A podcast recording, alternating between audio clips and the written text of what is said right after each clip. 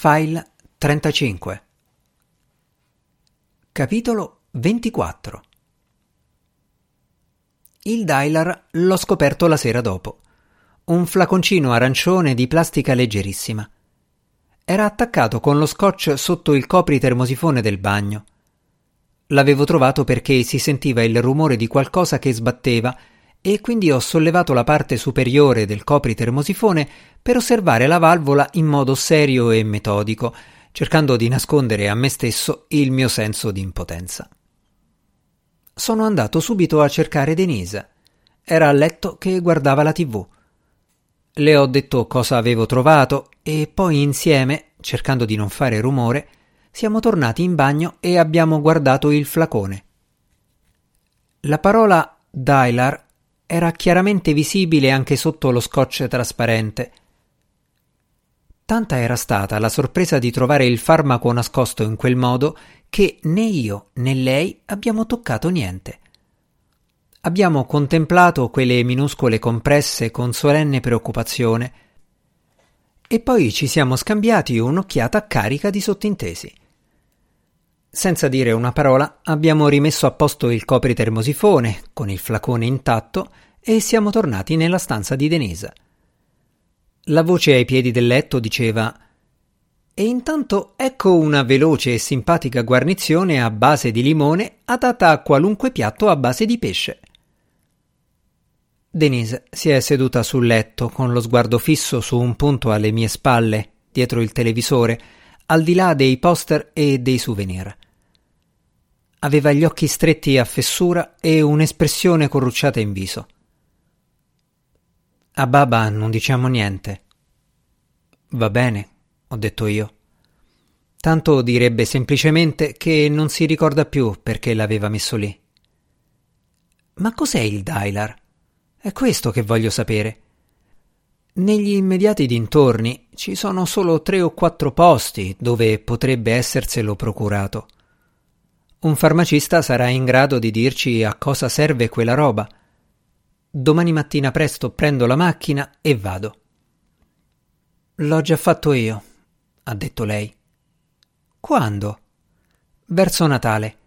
Sono andata in tre farmacie e ho parlato con gli indiani che stavano dietro al bancone in fondo al negozio. Credo che siano pakistani. Vabbè, poco importa. E cosa ti hanno detto del Dylar? Non l'avevano mai sentito nominare. Gli hai chiesto per caso di fare delle ricerche? Avranno a disposizione gli elenchi dei farmaci più recenti, integrazioni, aggiornamenti. Hanno cercato. Non c'è su nessun catalogo. Non è in catalogo, ho detto io. Ci toccherà chiamare il suo medico. Lo chiamo io adesso, lo chiamo a casa. Coglilo di sorpresa, mi ha detto lei con una certa spietatezza. Se lo cerco a casa non ci saranno a farmi da schermo la segreteria telefonica, una segretaria, un'infermiera, il giovane medico cordiale che condivide lo studio con altri professionisti e il cui ruolo nella vita è quello di prendere in cura i pazienti rifiutati dai suoi colleghi più affermati. Quando un medico anziano ti sbologna uno più giovane, significa che tu e la tua malattia siete di second'ordine. Chiamalo a casa, ha detto lei. Sveglialo. Convincilo con l'inganno a dirci quello che vogliamo sapere. L'unico telefono di casa era in cucina. Senza fretta ho attraversato il corridoio, lanciando un'occhiata nella nostra camera da letto per controllare che Babette fosse ancora lì a stirare le camicette e a seguire un programma radiofonico con le telefonate degli ascoltatori, una forma di intrattenimento nei confronti della quale ultimamente aveva sviluppato una certa dipendenza. Sono sceso in cucina, ho cercato il nome del medico sull'elenco telefonico e ho fatto il numero di casa. Il medico si chiamava Uckstraten, un cognome dal suono vagamente tedesco. L'avevo incontrato una volta, un uomo curvo, con dei bargigli da uccello in faccia e la voce profonda. Denise mi aveva detto di convincerlo con l'inganno, ma l'unico modo per riuscirci era la strada della sincerità e dell'onestà. Se mi fossi finto uno sconosciuto che cercava informazioni sul Dylar, mi avrebbe sbattuto il telefono in faccia, oppure mi avrebbe detto di andare nel suo studio. Ha risposto al quarto o quinto squillo. Mi sono presentato e gli ho detto che ero preoccupato per Babette, così preoccupato da chiamarlo a casa. Un gesto sicuramente avventato, ma che speravo lui avrebbe capito. Gli ho detto che ero abbastanza sicuro che la causa del problema fosse il medicinale che lui le aveva prescritto. Quale problema? I vuoti di memoria. Lei chiama un medico a casa per parlargli di vuoti di memoria. Si rende conto di cosa succederebbe se tutte le persone che hanno vuoti di memoria pretendessero un medico a domicilio? L'effetto a catena sarebbe ingestibile. Gli ho detto che questi vuoti erano frequenti. Frequenti. Conosco sua moglie. È la stessa persona che una sera si è presentata da me con un bambino perché piangeva. Mio figlio piange. È capace di andare da un medico, che è alla stregua di una ditta privata, per chiedergli di curare suo figlio perché piange. Ora rispondo al telefono e mi ritrovo il marito. Lei è capace di chiamare un medico a casa dopo le dieci di sera. Lei è capace di parlargli di vuoti di memoria. A questo punto, perché non mi dice anche che sua moglie ha l'aria nella pancia? Perché non mi chiama a casa per problemi di aria nella pancia? Frequenti e prolungati, dottore. Deve essere quel farmaco. Quale farmaco? Il Dylar. Mai sentito. Una compressa piccola, bianca. Il flaconcino è arancione. Per descrivere una compressa, lei dice che è piccola e bianca e si aspetta che il medico le risponda da casa dopo le dieci di sera. Perché non mi dice anche che è tonda? È un'informazione essenziale. È un farmaco non in catalogo. Non l'ho mai visto. Di sicuro non l'ho mai prescritto a sua moglie, che è una donna che gode di ottima salute, almeno nei limiti in cui mi è possibile stabilire questo genere di cose, essendo fallibile come tutti gli esseri umani. Sembrava quasi stesse mettendo le mani avanti per eventuali errori professionali commessi. Forse stava leggendo direttamente da un prestampato, come un poliziotto che informa il sospettato dei suoi diritti costituzionali. L'ho ringraziato, ho messo giù e ho chiamato a casa il mio medico. Ha risposto al settimo squillo. Ha detto che, per quanto ne sapeva lui, Dylar era un'isola del Golfo Persico, uno di quei terminal petroliferi di importanza cruciale per la sopravvivenza dell'Occidente. Sullo sfondo si sentiva una voce femminile che faceva le previsioni del tempo. Sono tornato di sopra e ho detto a Denise di non preoccuparsi. Avevo intenzione di prendere una compressa dal flacone per farla analizzare da qualcuno nel dipartimento di chimica del college.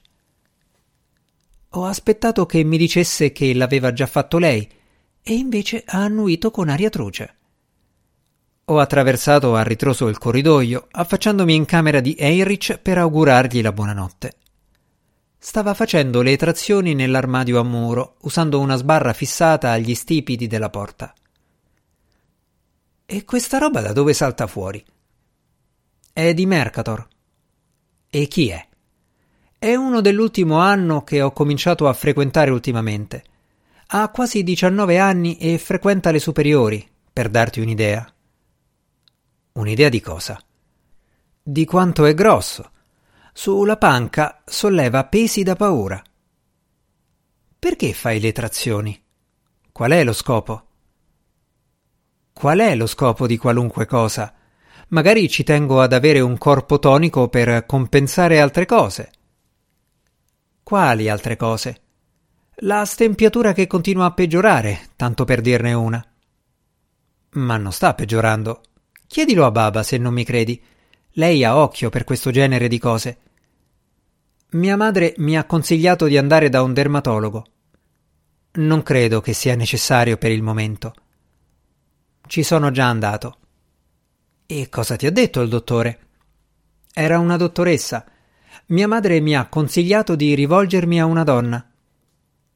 «Cosa ti ha detto la dottoressa?» «Ha detto che ho delle aree donatrici molto folte». «E cosa significa?»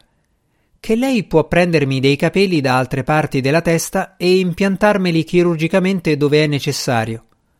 Non che faccia tutta questa differenza, tanto vale diventare subito calvo. Non ho problemi a vedermi completamente calvo. Ci sono ragazzini della mia età che hanno il cancro. I capelli gli cadono per effetto della chemioterapia. Perché io dovrei essere diverso?» Stava in piedi nell'armadio e mi scrutava. Ho deciso di cambiare argomento. «Se davvero sei convinto che fare le trazioni serva a qualcosa, perché non esci dall'armadio e fai gli esercizi rivolti verso l'interno? Che senso ha infilarsi in questo posto buio che puzza di chiuso?» «Se lo trovi strano, dovresti vedere cosa sta facendo Mercator». «Cosa sta facendo?» «Si sta allenando a perbattere il record mondiale di permanenza in una gabbia piena di serpenti velenosi per il Guinness dei primati. Va a Glassboro tre volte alla settimana, dove c'è questo negozio di animali esotici.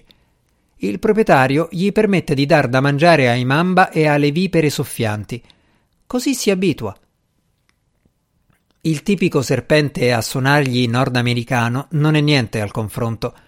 La vipera soffiante è il serpente più velenoso che ci sia. Ogni volta che vedo un servizio televisivo su qualcuno che è arrivato alla quarta settimana di resistenza in una gabbia piena di serpenti, mi sorprendo a desiderare che venga morso». «Anch'io», ha detto Heinrich. «Perché?» «Perché se l'è cercata». «Giusto. La maggior parte di noi passa tutta la vita a evitare i pericoli.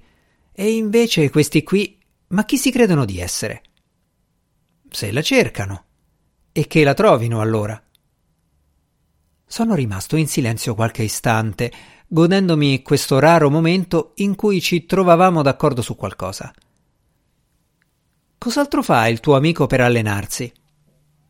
«Se ne sta seduto per lunghi periodi in un posto per abituare la vescica. È sceso a due passi al giorno. Dorme seduto, due ore per volta. Vuole arrivare a imparare a svegliarsi gradualmente, senza fare movimenti bruschi che potrebbero spaventare i mamba». Strana come ambizione. I mamba sono sensibili. Ma se questo lo rende felice...